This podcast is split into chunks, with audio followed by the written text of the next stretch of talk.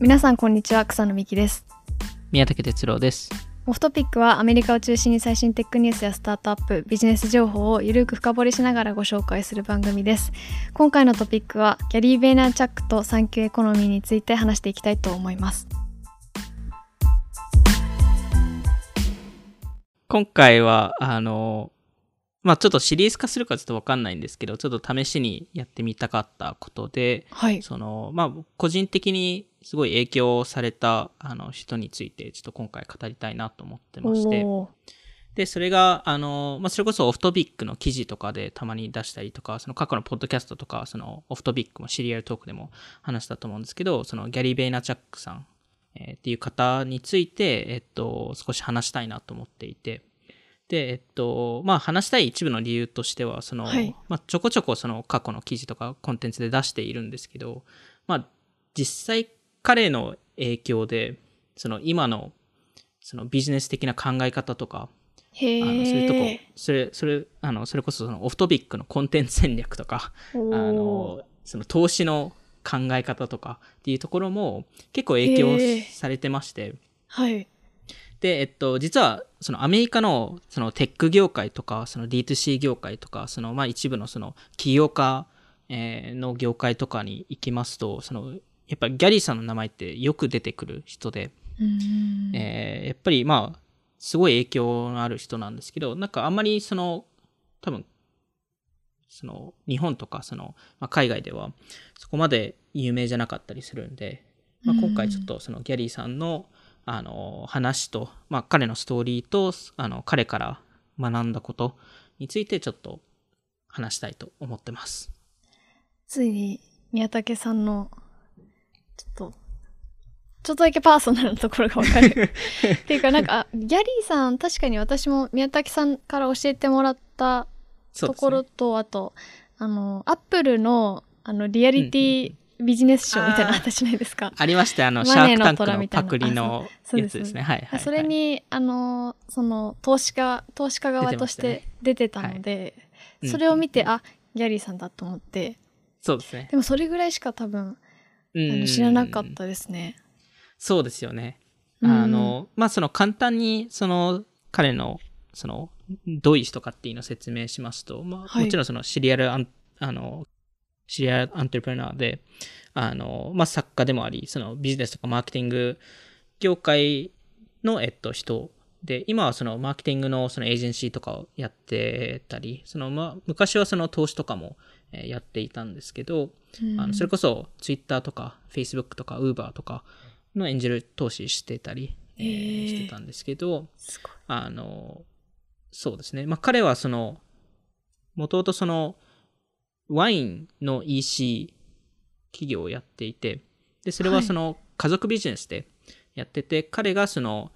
本当にオフラインの店舗で家族が運営してたものを、えーオンライン化して、そのデジタル化して EC 化したり、そのオンラインコンテンツを配信したりして、で、売り上げを3億から、えー60億まで成長させたりとか、あのーまあ、その、動画だと、その、毎日そのワインライブラリーっていう、えーワインの動画シリーズを5年ぐらい、えー。ほぼ毎日投稿した5りとか。年。すごい、継続の鬼ですね。いや、ほんとすごいと思いましたね。なんで、まあ、しかもそのミュージカリーとか TikTok とか、あの、流行るのを予想してましたし、うん。あの、まあ、それこそ Facebook が Instagram を買収することも予想してて、うん。実際テレビでもそそれを言ってたので、あの、本当にもう、あの、公開されてる情報なんですけど、うんまあ、それくらいやっぱりその、人の行動とか、そのカルチャーシフトとか、アテンションシフトを読み取れる人だなと思ってまして。確かに。で本当に宮武さんの興味分野というか、その投資家うん的な要素もありますし、マーケティングとか、そうはいいう消費者の動向みたいなのって興味分野な気がしたので、なんか確かにっうんうんうんて思いました。それだけです。そうですね。いやあの、でも本当にそうで、で、あの、僕がまだ大学生の時に、大学3年生の時に、はい初めてそのギャリーさんの動画を見るんですけど、当時はそのマーケティングの授業の一環で、その、確かハブスポットっていう会社があるんですけど、うんその会社のリサーチをしてて、で、ハブスポットってコンテンツマーケティングがすごいうまい会社なんですよ。確かに。で、そこのハブスポットのなんかいくつかブログがあるんですけど、それを読んでたら、その中でギャリーさんが喋ってる動画があって、へえ。それをたまたまクリックししたんですけど、それが、なんかギャリーさんが2011年にあの登壇したイベントで、えー1時間ぐらい喋ってるんですよ。すごいですね。めちゃくちゃ長い動画なんですけど。それ。を多分、本当に1秒も止めずにずっと見続けたんですよ。おそれくらいやっぱ衝撃的なコンテンツで、へえ。で、なんかその、多分初めてビジネス系の動画を見て、なんかこれだけなんか圧倒されたなっていうぐらい、やっぱ、なんか、ギャリーさんがすごくて、それはなんかどんな話をしてる動画なんですか？それが、えっと、それこそこれから話す、その産休エコノミーとか、その、あの、まあ、ギャリーさんがよく話す、その話なんですけど、その、まあ、その、人、あの、カルチャーシフトがどうなってるとか、その、人のアテンションがどこに行ってるとか、そこの、えっと、話をしてて、その2011年の動画なんですけど、未だに、たまに見るんですよ。へえ。未だに、あ、確かに、確かにこんな考え方しないとなって思いながら、もそこに戻ってくるんですね。そうなんですよ。へえ見てみたい。で、もちろん他の動画でも似たようなこと言ってるんで、別に他の動画でもいいんですけど、やっぱりその、一番最初に見た動画がちょっと印象的すぎて、へえ。そこ、そこをよく見ますね。結構独特な力強い喋り方さされますよね。めちゃくちゃ力強い喋り方で、あの、普通にその、あの、なんですかね、その F ワードとか、そういうの普通に言う人なんで。あの、まあ本当にドストレートで言ってくる人っていう感じですよね。ん。なんで、まあ、あの、まあ、冒頭にも言ったように、その、オフトピック、えーとしてその活動をしてる中で、その、まあ、そのメディアとしても、投資としても、その、スタートアップとの会話としても、あの、結構その、やっぱりギャリーさんから影響されてる部分があって、で、そこで、あの、まあ、ちょっとギャリーさんの話をしたいと思うんですけど、まずはちょっとギャリーさんの、あの、起業家としてのストーリー、はい。が、えっと、結構衝撃的なものも多かったので、そその話からしたいなというふうに思っていますと。はい。で、えっと、彼が最初にその、まあ、起業家っぽいこと、その起業っぽいことをやったのが、6歳の時で、早っ。で、これは実はそのアメリカではよく、あの、ある話なんですよ。あの、あれですか、えっとあの、はいレモネード売る的な話ですか、まさに、まさに。大体、あの、レモネードスタンドか、あの、あの、女子だと、その、ガールスカウトクッキー、へえ。を売るのが、大体その、なんか、2パターンの子供の時の起業のやり方ってあると思うんですけど。え子供の時の起業の仕方、日本ないです。そうですね。まあ、なんか、起業っていうよりは、そのお、お金って大事ですよね、うんみたいなことを、その、あの、教えるために、そういうのをやってまして。うんで、えっと、まあ、あの、これちょっと関係ない話ですけど、ガールスカウトクッキーとかって、毎年、これちょっと最後にあの統計されたのは2018年ですけど、毎年800 million 分、800億円分ぐらいのガールスカウトクッキーが売られてるんですよ。へえ。え、それって、ああの、ガールズスカウトに入ってる人たちがクッキー作って。売るってことですよね。えっと、クッキー作ってないと思うんですよね。これ単純にその、なんかもう作られてて、それを売りに行くっていう。ああ、まあビジネスを経験するっていう賞。そうですね。へえで、。それでなんか集めて、その、そのお金を集めてみんなでキャンプに行くとか、あーまあ、場合によっては寄付するとか、そういうのがだと思うんですけど、なんかそこでに800億円分の、あの、売り上げが毎年立ってるらしいです。あの、箱の数で言うと2億、2億個へえ。売られてるらしいです。そんなところに市場、しすごいですね。すごい市場ですよね。それだけで、ね、その1000億弱の市場があるんで。買い 買いますよね。まあそうですよね。かその、もう、無条件でお金出してます。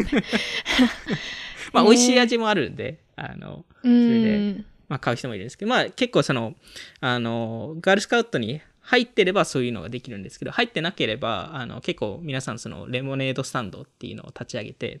ああの、大体夏に立ち上げるんですけど、まあ暑い時期に。はい。で、えっと、レモンを、まあ、その場で絞る、もしくはその事前に絞ったものを、えーを、えっと、ああの、いわゆるまとめて準備して、その、なんか、ちょっと、なんか、段ボールとか使って、て店店舗みたいな、ポップアップショップみたいなのを作って、へあえ。で、そこで、だいたい1ドルとかで、まあ、おー50セントとかで、えっと、1杯売るっていう感じで、もちろん、その、後に高いんですけど、あの、まあ、大人たちはそれ見て、あ、じゃあ、い1ドルあげようとか、で、えーなるっていう感じですね。アメリカらしい、なんかよく漫画とか、うんうんうんあの、ドラマで出てきますよね。なんかスヌーピーとか見ててもそういうのあった気がします。はい、はい、はい。いや、まさにそんな感じなんですけど、まあ。そんなレモネードスタンドなんですけど、あの、はいギャリーさんの考え方がちょっと違くて、あ、の、あの、まさかの6歳の時に、レモネードスタンドをフランチャイズ化するっていう、ビジネス拡大ししてしまう。ビジネス拡大するっていう、あの、子供たちをよ呼び寄せて、ちょっとお金先にあげるんで、ああ、作れ。作れと、スタンドを。へえ。あの、毎日、あの、売り上げをレベシアしししろと。すごい。6歳の考え方じゃないですよね。いやー。すごいですね。なんで、あの、毎日、その、まあ、その、あの、小さい、あの、自転車で、その、他の子供たちのレモネードスタンド回って、ちゃんと仕事してるって言って。あの、ちゃんと仕事してる。あの、キャッシュくれと。今日の取り分くれみたいな。へえ。まあちょっと怖い、怖い話なんですけど。確かに怖い。それ自分の子供にそれやられてたらちょっといや、で親は引きますよね、絶対。ますね。まあでもなんか当時、いや、あの、8つのレモネードスタンドを持ってたって言ってましたね、それで。おーまあもちろんそれって、あの、夏だけなんで、あの、で、途中でまあもちろん、毎年別にレモレモネードスタンドやってるわけじゃなかったので、なんですけど、彼が12歳か13歳頃に、あの、レモネードスタンドから、まあ、まあ、だいぶ前に卒業してるんですけど、次のその起業はい。をやり始めるんですけど、うん。まあ、それこそ前、オフトピックでも話した、スポーツカード、あそのコレクタブルの回で話したと思うんですけど、やっぱりスポーツカードってアメリカでも昔から人気なあ。市場で、うんで、えっと、それの売買。おーなんで、本当にブロ,、まあ、ブローカーみたいな感じで、その、まあ、あの、今だとそのストック X とかそういうのはありますけど、当時はなかったので、あの、彼は、あの、週末に、あの、モールに行って、そこで、あの、まあ、ちょっとテーブルみたいなのを使って、そこで、あの、あの、スポーツカードを買ったり、売ったりしてたっていうところですね。え、それがいくつの時でしたっけ？12、3歳の時ですね。わあ。なんかもう、ひ なんかもう本当に商売ですね。それこそすごいお金になりそうっていう。いや、そうなんですよ。あの、本当にお金になってて、うん。まあ、それこそ、それ、そのためにすごいリサーチをギャリーさんとしてしてたんですけど、そのう、んその値段の市場の話とか、そのどの選手がいいとか、そういうのを見てたんですけど、まあその、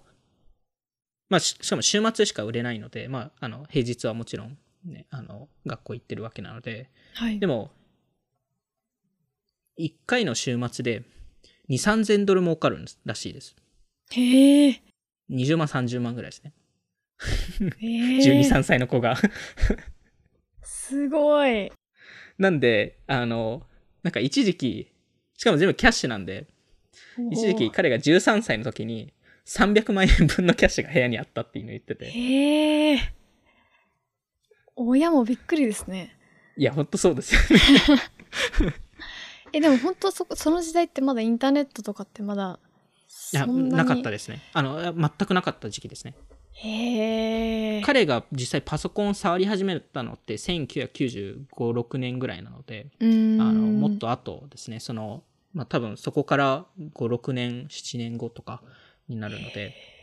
本当に当時はモール、その、フィジカルなロケーションだけでやってたっていう感じですね。ビジネスの際がすごいですね。いや、すごいですよね。なんで、まあ、それこそ、やっぱり、その、ギャリーさんもそこで儲かってたわけなので、あの、もう、か、あの、カードコレクターになると。うん。もう世界一のスポーツ営業マンになるみたいな考えてたんですけど、あの、14歳になった時に、実は、その、まあ、ギャリーさんのお父さんが、あの、ワイン屋さんを運営してて、うん。まあ、ワイン屋さんっていうか、あの、アルコールの、あの、売るショップですね。はい。あの、を運営してて。で、えー14歳になったギャリーさんに、そこで働けと。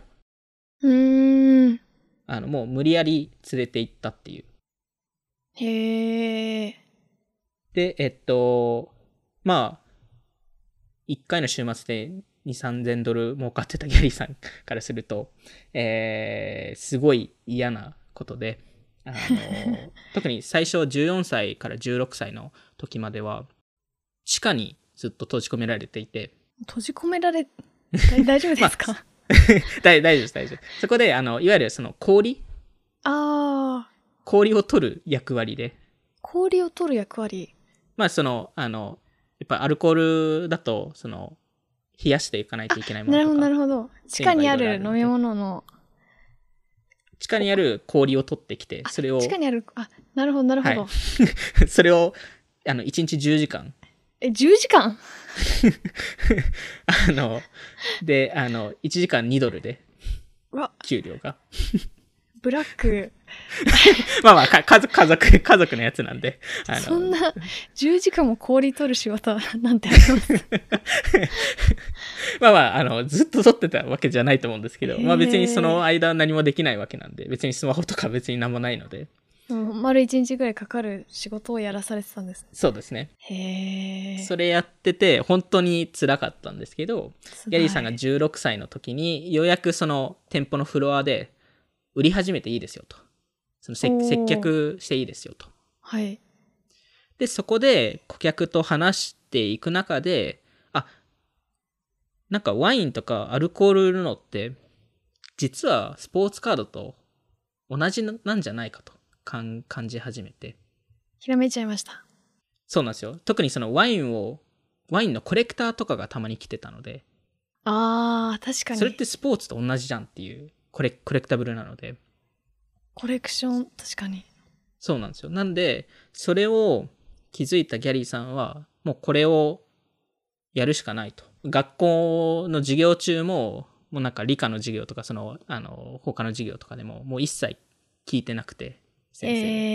えーひ、たすら、その、ワインの雑誌を読んだりとか、へえ。とかしてて、まあ、ギャリーさんって成績悪かったので、あの、ずっとワインの勉強しかしてなかった人なんで、はい。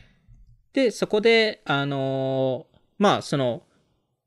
あの、96年か97年ぐらいに、その、あの、オペレーションのトップに、まあ、いわゆる家族じ授業なんで別にそんな人数がいるわけじゃないんですけど、一応オペレーションを担当することになって、はい。その中で、えー EC 化したいと。うーん。まだ97年なんで、ほぼどこもちゃんと、あの、EC 化ってしてなくて、インターネットが出てきたところ、時ぐらいですね。そう確かに。まさに。なので、えっと、1997年に winelibrary.com っていうサイトを、えー登録してそこをローンチするんですけど、はい。そこで、えっと、いろんな形で、あの、オンライン上で伸ばすんですけど、それこそ、あの、初期からメールマーケティングとか、あの。本当に初期の Google AdWords を使ってたりとか。Twitter もすごい、あの、あの、アーリーアドプターだったんですけど、はい。まあ、その中でも、あの、特にやっぱり個人的に衝撃的だったのが、2006年、まあ、本当に YouTube 立ち上がって間もない時期に、あの、YouTube チャンネルの Wine Library TV っていうのを作るんですけど、はい。それを5年、本当にずっと毎日、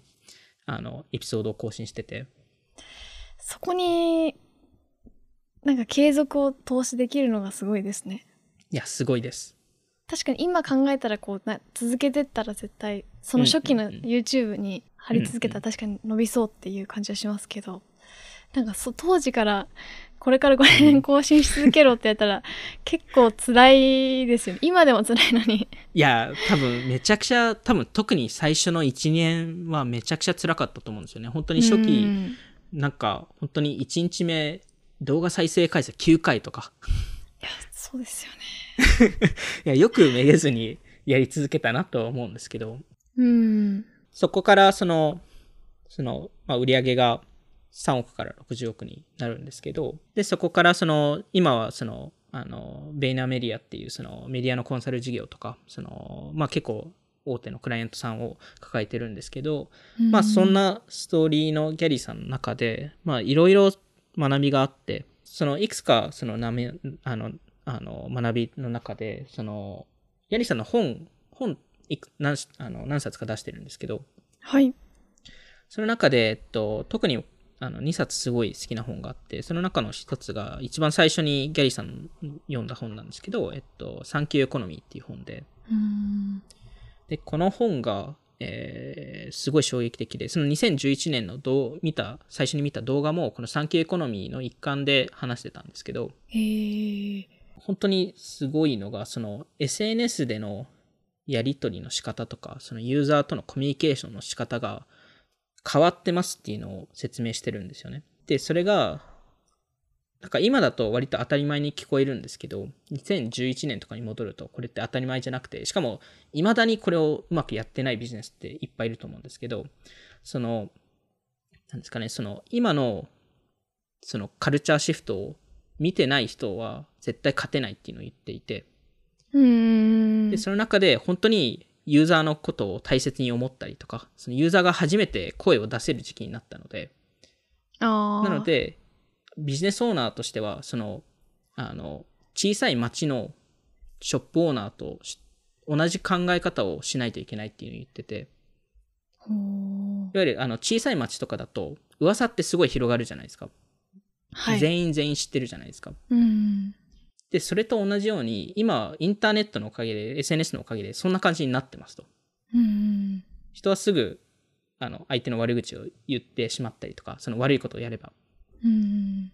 そんな中で、どうやって、その、その、アテンションを獲得するのかとか、その、広告のこ考え方をするのかっていうのを、あの、ちゃんと伝えてる、伝えていて、でその中の一つの事例が、その、アウトドアメディアって、その、野外広告。うん。まあ、アメリカだとよく、その、あの、高速とかで、その、ビルボードっていうんですけど、その大きな看板とかがあって、はい。そこで、あの、広告とか出すんですけど、まあ、そのギャリーさんが、その、あの、動画でも、その本でも言った事例で言うと、その、次にそういう高速とかに乗った時に、あの、周りを見てくださいと。周りの他のドライバーですね。うんだいたい5人に3人は、なんで6割のドライバーは、その、スマホを見ながら運転してますと。へえ。まあ、なんかそういう統計があったんですけど、へえ。で、それを考えると、そもそも道路も見てない人たちが、はい。なぜ看板を見るんだと。はあ。え、そんなにススマホ見てるんですか？それ、衝撃でした。あのだいだいだいぶ変わってきたんですけど、まあ当時はまあまあ危なかったんで、へえ。まあでも本当に、まあ、看板はその、確かに、そうですね。まあ、あんまり見てないよっていそうですね。なんで、そこにわざわざ何億も投資する必要ってあるんですかっていうところを言っていたりとか、うん。あとはそのコンテンツは重要なものの、よくそのアメリカだと content is king ってよく言うんですけど、はい。まあコンテンツがまあ絶対だみたいな、そのコンテンツが良くないとそもそもあの何もできないっていう話で、まあそれはそれ正しいんですけど、はい。一応ギャリーさんが言ったそのあの一つのスタッツがあってそのまあ当時今はもっと加速してるんですけど当時2011年を、えーのコンテンツ量うん。が、えーその人間が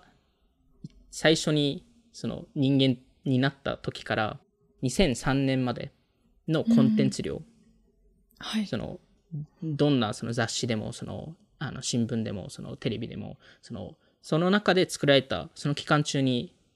作られたコンテンツって2011年時点だと48時間ごとに同じコンテンツボリュームが作られてるんですよ。おー。すごすぎて、わかり、でも、め膨大なコンテンツがあるってことですよね。そうですね。なんで、まあ、それを今で見ても、まあ、今っていうかちょ、あの、あの最近の数字とかでも見ても、その、その人間が生まれた時から、その2018年の、あの、全データを見ると、9割のデータが2017年と18年に作られてるんですよ。へえ。なんで、逆に、これだけのコンテンツ量が作られるのであれば、どうやってコンテンンツが勝つのかと。見つけてもらうには結構大変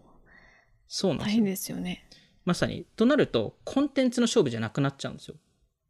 あー、なるほど。もちろんコンテンツがいいのは大事なんですけどっていう話で、どうやって見せるかって。そうなんですよ。で、そこで彼が言った言葉はコンテキスト。コンテンツがその王様、content is king であれば、コンテキストは神様だと。おー。さらにさらに上っていう。上。これで、それって、まあ、どれ、どれくらいオーディエンス、自分のオーディエンスを理解してるとか、そのプラットフォームを理解してるかによって、そのいいコンテンツを出せると。へえ。確かに。なんなんで、そこも、例えばその SNS の使い方とかうん。も、えー結構当時指摘してて、で、い今、未だにこれやるブランドって多いんですけど、その、SNS を、なんかその、本当に、なんだろう、その、若い男性みたいな考え方と同じで、その、なんか、一夜限りの、なんか、チャンスを狙っているだけだと。話をしてて、で、いわゆるその、基本的にその自分の会社のプロモーションしか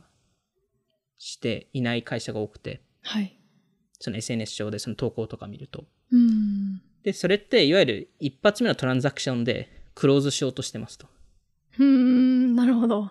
それは間違いなんじゃないかと。結局 LTV と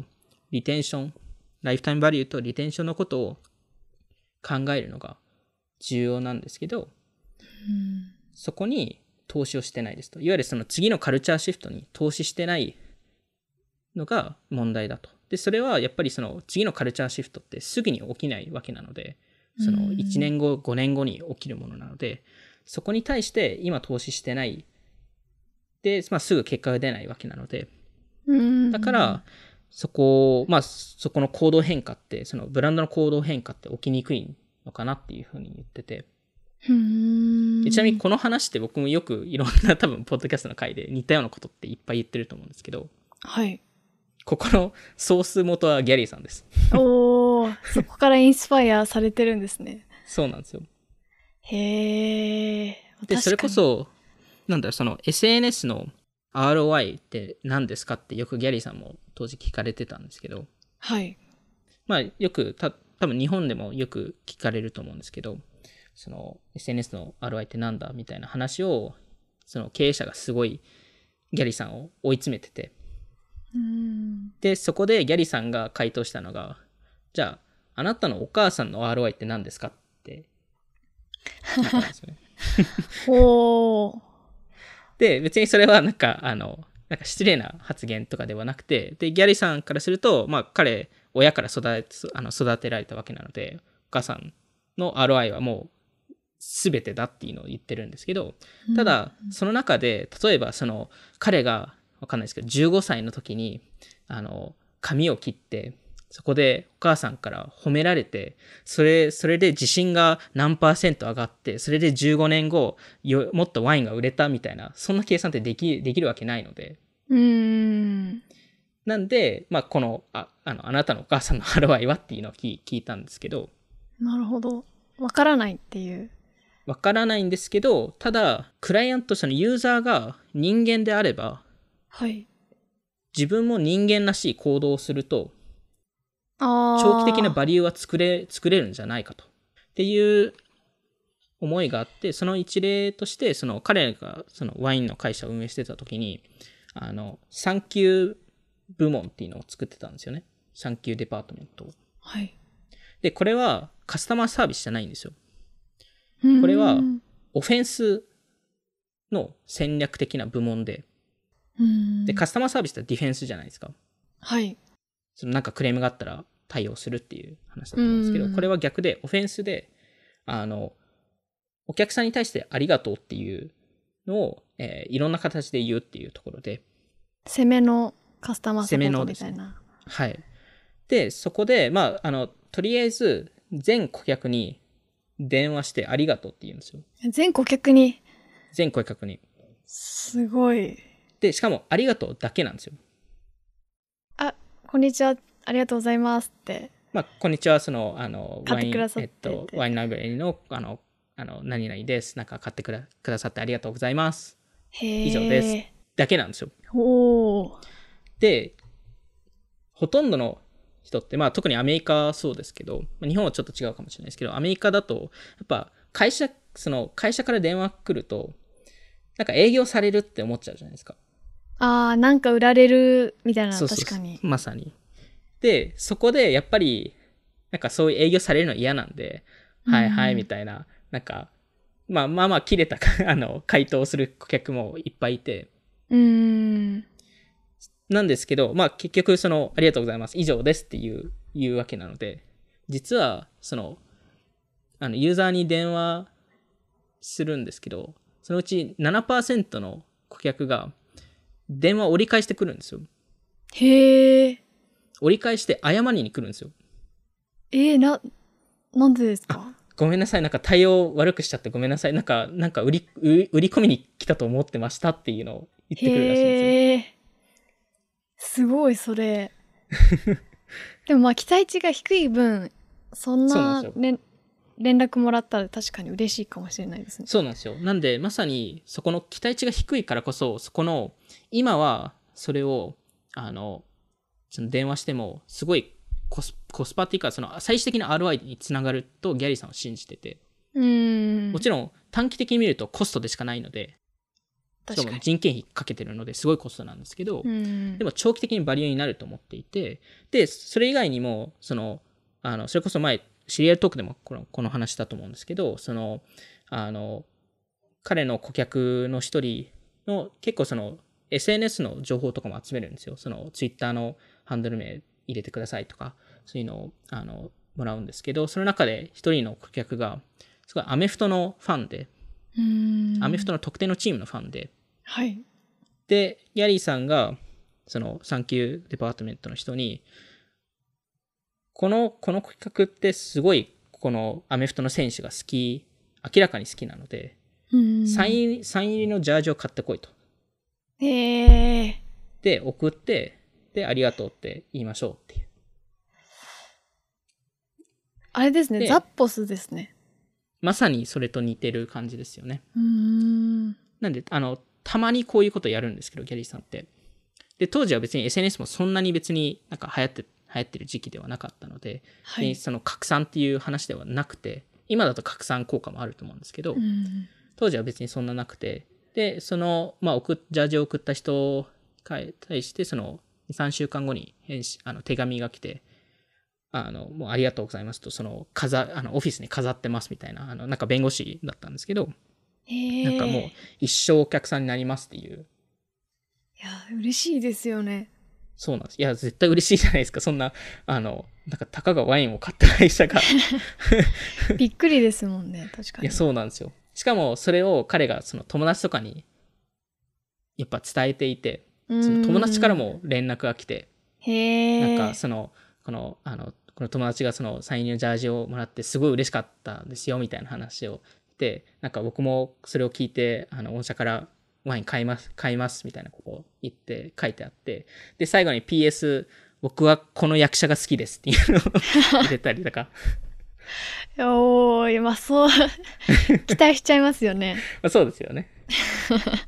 まあでも、やっぱりこの、何ですかね、その、顧客の情報がいっぱい世の中にある中で、なぜ取りに行かないのかと。確かに。なぜあ自分のユーザーなのに、なんで理解しようとしないのかっていうのがギャリーさんが分かって、分かんなくて、他の会社を見見てると。へえ。SNS とか、インターネットのある時代だったら、相手のことを、相手が出してる情報たくさんありますもんね。まさに。なんで、それを読み取って、何かそのバリューを与えるのが大事だっていうのを彼が思っていて、なんで、それこそその SNS とかの使い方もすごいやっぱ特殊で、もちろん投稿も彼いっぱいやるんですけど、同時にすごい、あの、ソーシャルリスニングって言うんですけど、その SNS 上の会話をすごい見てるんですよ。うん、その誰かと誰かの会話ってことですか？会話とか、そのユーザーの会話っていうところで、あで、その中で彼がや、やあの、その当時そのワインの会社を運営してた時にやってたことって、毎晩4時間ぐらいかけて、ツイッターに行って、ツイッターで検索できるので、あ、うん、ツイッターでそのワインに対しての質問をしてる人の投稿をひたすら探しに行ったんですよ。へえ、で、まあ、よく多分あるじゃないですか。その、この、この食べ物とどういうワインが合いますかみたいな、いう投稿する人とかっていると思うんですけど、それにひたすら答えるっていう。へえ、で、別にその中で、いや、なんか、あの、うちの会社がこういうことやってて、みたいなこと一切言わずに、へえ、単純にこのワインが合うと思いますっていうのを言ってるだけなんですよ。突然まあ確かに来たらそうなんですよ。そ嬉しいですもそも、ツイッター、まあ、あの、僕も草野さんもそうだと思いますけど、返信、あの、返信するケースって結構少ないじゃないですか、割合的に。うーんその自分が投稿したものに対して誰かがコメントするっていうのって、いいねはあったりしますけど、そういう答えを求めてる人たちがいる中で、まあ、嬉しいですよね。しかもうん必ず見ますよね。確かに返信来たら。だってそもそも返信、まあコメントする人って少ないので、数的に言うと。何してるめちゃくちゃ多い、多い、うんそうです。結局、あの、何人かはその中で、えこの人何やってる人なんだっていうのを見に行って、あ、ワインを売ってるんだ。まあ、だから詳しいのかってなって、あじゃあ買ってみようみたいな。うん別に全員そうなるわけじゃないですけど、それを毎日4時間やっていれば、うんしかも彼のブランディングにもつながるので、あ、この人絶対ワインのこと知ってるみたいなことになるので。で、なんで彼もよくアメリカでやるのが、なんか、あの、あの、白魚と合うワインって何ですかみたいなっへてー、鉄板の質問なんですよ。へえで、それを多分何千回って答えてるんですよ、ギャリーさんって。でも、やったんですよ。そこが大事で、へえそんな泥臭いことを毎日4時間、1日仕事した後で、夜中ずっとひたすら答えるっていうのをやってたっていうのが、やっぱ彼の強いところであって。にちょっとなんかギャリーさんのこと知らなくてもうんうんこう、なんか夕方ぐらいに通えたやつをししなんか深夜3時とかにそれ来たら めっちゃなんかありがとうってなりますよね。仕事ね。まあ仕事だとは思うけどこんな夜中にありがとうって思いますよね。いや、ほんとそうなんですよ。へえなんで、なんか、やっぱりそういう泥臭いことをやるっていうのをすごい理解してる人で、うーん。でも、それが、なんか自分がひたすら投稿するっていう感じじゃなくて、その相手のことのバリューになることをひたすらやるっていうのをやってて、うん。それで自分のパーソナルブランドを作り上げて、そこから、やっぱりその、あの、会社のバリューにつながるっていうところ、まあ結構長期的な話ですけど、そこにつながるっていうことをりやっぱり理解してた人で、うーん。なんで、やっぱりこの、彼もその、その2011年の時の動画から言ってましたけど、そのロゴの人間化、ブランドの人間化っていうのを、もうそういう時代になりなってるっていうのを言ってて、先行ってますねすごい。いや、そうなんですよ。しかもその、なぜそうなってるかの説明がすごい面白くて、はい。これが、い犬、犬の事例を見ましょうっていうのを言ってて、犬。そうなんですよ。そのうんペペットで飼う犬なんですけど、例えば1950年代とかのアメリカを見ると、犬飼ってたあの家族って、犬、犬って家の中にいなかったんですよ。ああ外で飼ってたんですよ。はい。外の庭で、あの一応ひ紐あのあの縛って、逃げないようにして、はい。首輪みたいなのしてってことですね。あそうですはい。紐縛ってって。で紐縛ってていや本当にあのなんか棒を立ててあーそこにはいはいはいはい。はいはい。あのやるんですけどそれが今考えるとまあとと2011年ですけどもう自分の犬ってまあそもそも家の中にいますし、うん。あの場合によっては自分のベッドルームに住んでますし。確かに。で自分よりいい服を着てたり も自分よりいい食べ物を食べてたり場合によっては自分のベッドで寝て寝てたりするじゃないですか。確かに。なんでペットの人間化ってやもうすでにやったんですよ。家族の一員ですもんねそうなんですよ。でそう考えるとどんどんその人間化するサークルが広がるっていうことで。その観点は全然思いつかなかったですね。なんか SNS からの文脈とかではなくてうん。犬からの文脈だとは、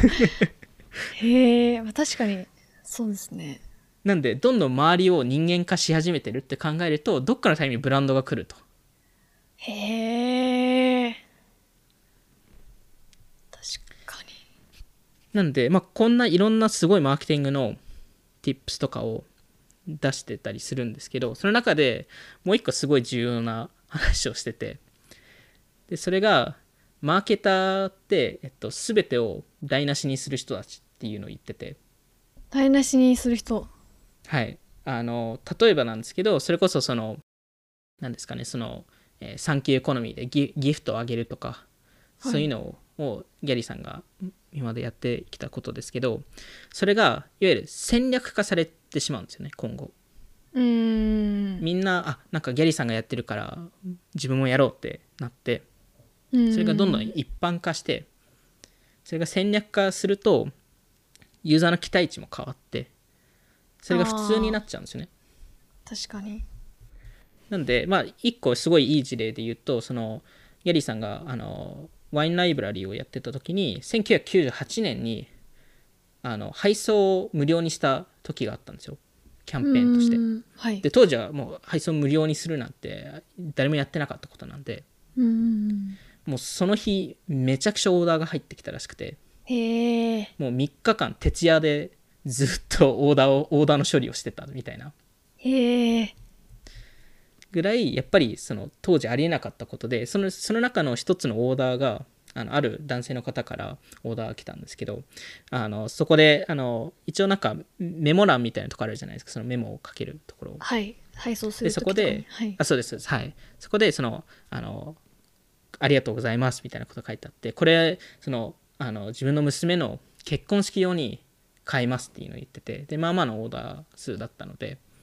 でギャリーさんはまあその当時自分が産休エコノミーやってるっていうのをしし知らなかったですけどまあなんかとりあえずで彼に電話してありがとうって言おうかなと思ってあのでその電話したんですけどそこであのそのおめでとうございますっていうだけではなくてあの娘さんの結婚式どこにあるかっていうのを聞いたんですよね。そのあのシャンパンンをのボトルを送りたいっていうのをギャリーさんが言って。はい。でそこでもらった回答がいやいやあの娘さんはえ娘は12歳ですと。ん。ええってなってギャリーさんも。はい。えけけけ結婚するんじゃないですか？みたいな。になっていやいや12歳なんですけどなんかこの配送が無料になるってなんかもうすごいことだからとりあえず大量のワインを買っといてあの地下にとりあえず保存しときますって。ほで結婚式のために貯めておきますっていうのを言ってたんですね。はあすごい。だそれぐらいやっぱり衝撃的衝撃的なマーケティングのキャンペーンで当時ってそれって。へえもう買わないと損だってこの人は思ったんですかね。まさにまさに。へえ。で今だともう配送が無料なんてもう当たり前の時代になっちゃったじゃないですか。そうですねありがたいことにありがたいことに。なんでそういう意味でマーケターって全て台無しにする人たちで。確かに。これもう一般化しちゃったらもう何も何も感じ感じないですもんね。何も感じ逆にちょっとでも遅いと怒るじゃないですか。なんでこれ無料じゃないのって。そうそうそう。ちょっとわがままになっちゃいますよね。そうなんですよ。なんでまあこれがもともとそのギャリーさんもあのなんかすごい戦略としてやってたわけじゃわけではないんですけどそれがどんどんいろんな人がコピーするともう戦略化されてそれで一般化してそれで普通になっちゃうっていうところなのでまあマーケターの仕事って常に次の新しいそのアテンションの取り方っていうのを考えないといけないっていうのがあの一応モラルだと思うんですけど、うん。まあなんかそういうそのマーケティングのいろんな tips をやってる中であのもう一つ違う本があってはい。それがこの Jab Jab Jab Right Hook っていうあのどどうボクシングいう意味？ですか的なああのなあのジャブジャブはあジャブ。のボクシングのジャブです。はい。であの Right Hook は右フックですよね。なんか面白いタイトルですね。いやこのタイトルめちゃくちゃいいタイトルで。でこれこのこのココンセプトっていうかそのセオリーっていうかはえっと個人としてその投資やる上でもその人とビジネスやる上でもなんか自分のビジネスフィロソフィーになってるぐらい衝撃的なもので。で、えっと、ジャブとは何かというとバリュー提供なんですよ。ほう。で例えばオフトピックとかで言うとコンテンツとかその我々コンテンツ作るじゃないですか。そのツイッターなりそのあのこのポッドキャストみたいなおあのポッドキャストなりその記事なりいろんなコンテンツ作ると思うんですけどはい。それはユーザーにとってバリュー提供じゃないですか。はい。でまあギャリーさんで言うと例えばプレゼントをあげるとかあうん。のコンテンツ作るとかそういうのいろいろあるんですけど。でえっとそれがジャブで。で右フックはそのいわゆるコンバージョンですよね。その顧客にこれ買ってくださいっていうクロージングしに行く時の右フックですね。まあいわゆる KO するための右フックなので。コンバージョンか KO なんですねえっとあのそうですねその右フックはでジャブはそのあのあのバリュー提供っていうところで。でこれってどういうフィロソフィーかというとジャブを何回も打たないと右フックってボクシング上できないんですよ基本的に。いきなり右フックしてもそれは相手も予測してるわけなのであ相手を捉えないんですよ。KO できないんですよ。ーなるほど。ジャブを組みあのいろいろ混ぜることによって右フックがようやく当たるんですよね。うーん。じゃあこのセットが大事だってことですね。このセットが大事だっていうところで特にほとんどの会社って右フックしか打ちに行かない人たちなのでいきなり右フック打っても当たら当たらないですと。い。なのでひたすらバリューを提供しないと、あまあ、そうそうーこのこの世の中でコンテンツがこれだけ量があるわけでなぜ信頼されされるのか。それってバリュー提供しないと信頼されないですよねと。確かに。でそこをバリュー提供した後にようやく何かお返しにこれ買ってくださいとか。うーん。っていう許可がもらえるみたいな感じですよね。なるほど。でもそれってその例えば VC 業界とかでもその今あのよくそのあるんですけどそのやっぱりスタートアップのその投資案件を勝ち取るためにやっぱバリューを提供しないと先に。うーん。あの結局なんであなたのお金を取る必要があるんですかってなっちゃうので。うーん。なんでこれってでも基本的にはビジネスのコミュニケーションもそうだと思っていてやっぱりその人にコミュニケーションをあの例えば新しいその知らない人にコミュニケーションを取るときにバリューを提供しないとそもそも彼らってやっぱり忙しい人たちでもあるので、なんでわざわざ彼らがバリューをあの自分に提供するんですかっていうところで。うーん。でよく、まあ、それこそ草野さんにも僕にもそのお問い合わせの連絡とかってたまに来ると思うんですけどそこでも、まあ、特にその日本、まあ、日本の文化か分かんないですけどあのそのなんですかねその情報交換とかちょっとふわっとしたバリュー提供の仕方って個人的にはあんまり意味意味がないっていうのはあれですけど あのどれだけバリューを提供してくれるんだっていうのをやっぱり思っちゃうので。ああなるほど。でオフトピックとしては結構このルールに基づいてすごい動いてるなっていうふうに思ってて。ただうちらの場合はほぼ右フックって打ってないんですよ。右フックが何なのかっていうのも。っていうのはありますよね。そうですね。まあそのコンサルをやったりとかあのそういうケースだと思うんですけどあの、まあ、き結構我々はジャブずっとし続けてるんですけどそれはそれで良くないんですけど。まあでもジャブをちゃんとするっていうのはすごい重要なポイントだと思ってて。うーん。なんかこのルールを知ったからこそなんかビジネス的なやり取りがすごいやりやすくてうーん。バリューをいろいろ提供すれば相手もまあもちろん毎回ではないですけどおそらく何かしら返してくれると。別にそれがイコールじゃないかもしれないし逆にいそれ以上のものかもしれないしですけどまず自分がバリュー提供しないと相手として別にバリュー提供する意味ってないので。ちょっと頑張らなきゃなって思う話ですね そうですね。なんで、そこはすごいやっぱ学びがあったなっていうところとまああと最後にはやっぱりそのあのストーリーテリングの仕方ですよね。うーん。そのギャリさんもすごいコンテンツ量を出すんですよ彼って。あ5の年で毎日もそうですよね。ほんとすごいいやですよ本ね当にいまだにその Vlog とか出してますしあの直近はちょっとコロナの影響で分かんないんですけど、あの Vlog 出して記事出してポッドキャスト出していろんなものを出してるわけなのでそれってどうやってやってるかと見ると、まあ、彼自身も言ってるんですけど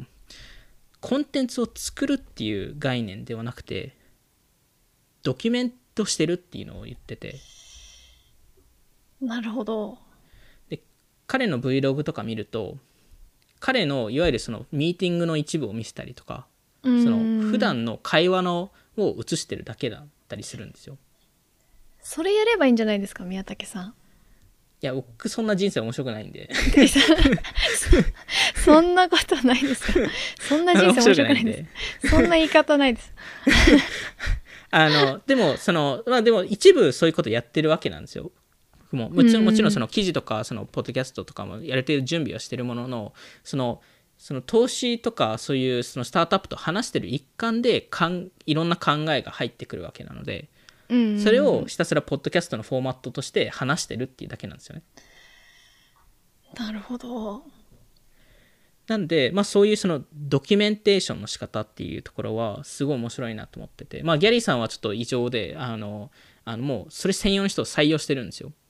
まあ一人でできないですよねこれは。そうなんですよね。なんで一日中カメラマンがつきまとうんですよ彼の元を。へえでそこでその、まあ、編集とかそういうのもやったりとかしてでそこからやっぱギャリーさんのすごいところってオフトピックではまだ全然できてないんですけどそこからそのアンカーコンテンツがある中からマイクロコンテンツを作るっていう。へえそのギャリーさんの Vlog っていうか人生はもうその映像面白いんですか？面白いです。やっぱりししかもちゃんとカットされてあるんで。あちゃんと編集担当がいらっしゃいますもんね、なんで本当にその名言を言うタイミングに切り切り替わるとかなんかそこら辺あのやっぱりそのいいこといいところしか見せてないのでやっぱりそこら辺はやり方はすごいうまいなと思いますたただただその彼彼のあの一日をあの見るっていうわけではないです。リアリリアリティもありながらそのコンテンツとして面白いフォーマットになってるっていう。そうですそうです。まさに。でしかもその特にそのイベントの登壇とかは長いコンテンツだったりするのでそれを本当にその30個のマイクロコンテンツに分けてそれを出してでそこからのフィードバックをベースにもう一回出すと出したりとかあの違うフォーマットで Facebook とあの Pinterest と他のフォーマットで出したりとか。なんかやっぱりすごいそのコンテンツからそのどう